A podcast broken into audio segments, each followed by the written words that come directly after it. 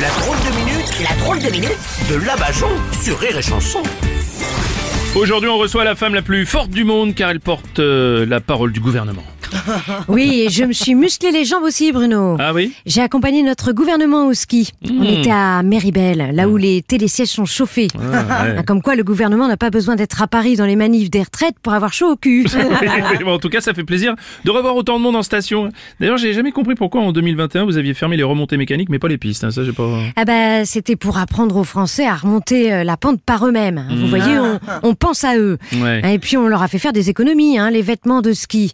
On les avait déjà obligés à les acheter afin de les porter chez eux pour Ouais. faire des économies de chauffage. Ah oui, d'accord. ouais, ouais, Ah oui, et puis après on peut pas dire qu'on prend pas soin de nos concitoyens. Oui, ouais, bah, si j'ai bien compris, le ski, c'est l'endroit où fallait se montrer cet hiver, finalement.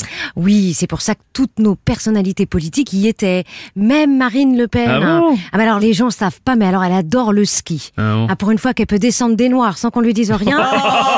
Oh, je, sa- je savais pas que nos politiques étaient autant fans de ski, quand même. En même temps, il y en a qui ont un bon niveau. Ah Par oui exemple, notre président, même s'il skie bien, Hmm. il est pas assez rapide pour descendre aussi vite la piste que dans les sondages. Et puis s'il y va au ski, c'est aussi pour faire plaisir à Brigitte. Ah oui. Elle adore la neige, hein, ça lui rappelle l'air glaciaire. Oh, bon, il y en a quand même certains que j'imagine mal au ski, comme par exemple Mélenchon, tiens. Ah bah oui, alors lui, il est toujours en train de gueuler. Alors cette année, il a déclenché une avalanche. Ah, Du, du coup, pour le sauver, il y a un chien de montagne qui est venu avec un petit tonneau autour du cou. Oui. Mais comme Jean-Luc, il est nerveux, dans la précipitation, il s'est trompé de sens. C'est comme ça qu'on a retrouvé Monsieur Mélenchon en train de sucer un Oh Saint-Bernard. non, écoutez, Ah, non. écoutez, bah, c'est vrai, bah, non mais c'est compliqué.